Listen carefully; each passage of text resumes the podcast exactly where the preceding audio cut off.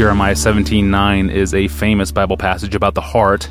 It's a verse that many of us know by heart, and it says this: "The heart is deceitful above all things and desperately sick. Who can understand it?" Pastor John, this is certainly true of a pre-conversion heart without the Holy Spirit. But is this passage accurate uh, for a converted, regenerated heart that is now united to Christ? Or is this simply wrong to apply this passage as a diagnosis for the sin struggles in the Christian life? Um, it is wrong to apply this text, uh, the text about uh, Jeremiah 17:9 about the heart is deceitful above all things. It's wrong to apply that text to the regenerate heart without qualification. Um, let me start with the definition. In what sense is the heart deceitful like that? Um, here's my answer. Uh, the heart offers incentives and motives for behaviors that destroy us by putting the proposed action in a compelling light. In other words, that's deceitful. It's a lie. And the heart is telling us, do this, do this, because it'll do this, this, and this, and it's lies. It's, it's lying us into destruction. Um, so evil actions can have very compelling motives that the heart offers up. Or, flip it around, good acts can have no motive.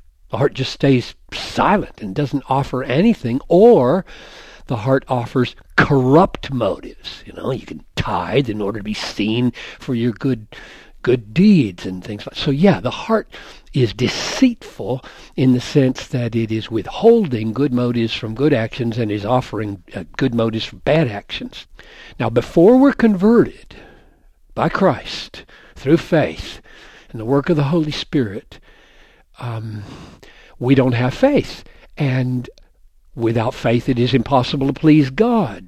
Hebrews 11:6 and therefore we we don't please God. The mind of the flesh cannot please God, and so the heart is thoroughly uh, corrupt. It's not doing anything that is Godward, and therefore anything that is pleasing to God. So it's not an overstatement when Paul says in Romans 3 none is righteous. No, not one. No one understands. No one seeks for God. Now that means until there's a mighty and wonderful work of grace in our hearts. And when that happens, the new covenant that is promised and that Jesus bought with his blood happens. And what happens in the new covenant is Ezekiel 11:19. I will remove the heart of stone from their flesh, and I will give them a heart of flesh. Or Ezekiel 36, 26, I will give you a new heart, a new spirit I will put within you. And the Bible is just I mean, the New Testament is so filled with beautiful descriptions about what this, what happens. Um, 2 Corinthians 4 6 God, who said, Let light shine out of darkness, has shone in our hearts, our hearts, to give the light of the knowledge of the glory of God in the face of Christ. Or Romans 10 9, if you believe in your heart that God raised him from the dead, you'll be saved. Romans 2 29, uh, the true Jew, that is the Christian, is one inwardly, and circumcision is a matter of the heart by the Spirit, not the letter. And uh, Romans 5 5, God is shedding out His love in our hearts, pouring it out through the Holy Spirit. In Romans 6 17, um, thanks be to God that you became obedient from the heart to the standard of, of teaching. And 2 Corinthians 1 22, God put his seal on us and has given us his spirit in our hearts as a guarantee. So this is not deceitful. this is this is a a guarantee welling up in the saint's heart. Or uh, Galatians four six, God has sent the Son into our hearts, the Spirit of His Son into our hearts, crying, "Abba, Father."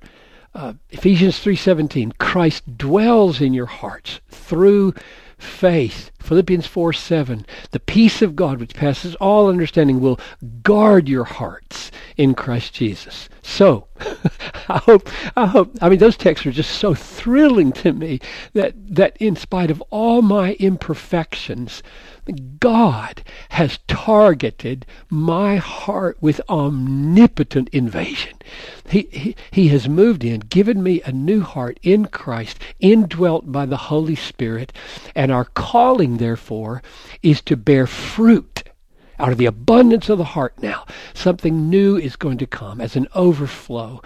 Let's, let's be ke- careful here. Our heart is not our new God giving infallible guidance.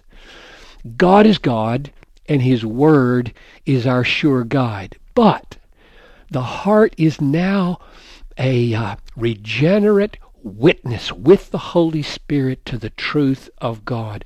And we are being changed from one degree of glory in our hearts to another. And uh, our hearts are being brought to uh, affirm, approve what is the will of God, what is good, acceptable, and perfect. So um, we, we should not say uh, of our new spirit indwelt hearts, it is deceitful above all things and desperately corrupt. We should say, apart from Christ, apart from Christ, I would be deceived. Apart from Christ, I would be corrupt. But I am no longer apart from Christ. I have the mind of Christ by grace through faith if you if you don't qualify that with those texts that I just gave, then you're going to give a totally wrong impression as to what has really happened to the believer. I mean, we are supernatural people. God has moved in on us. And to minimize that or belittle that by using descriptions of an unregenerate heart to describe a regenerate heart is a, is a huge mistake. I, I, here's what I would recommend I, that the person go back and look at the preceding verses of uh, Jeremiah 17:9 and the following verses. Both of them re- re- relate to fruit. And uh, therefore, you, you take Jesus' words, make the tree good and its fruit good, make the tree bad and its fruit bad. In other words, I think if you look at the context there of Jeremiah 17, 9, and it's the relationship between the heart and fruit, and then apply Jesus' words to that, you'll see that Jesus intends for us to understand that a corrupt and deceitful heart will bear corrupt and deceitful deeds. A new tree bears different fruit.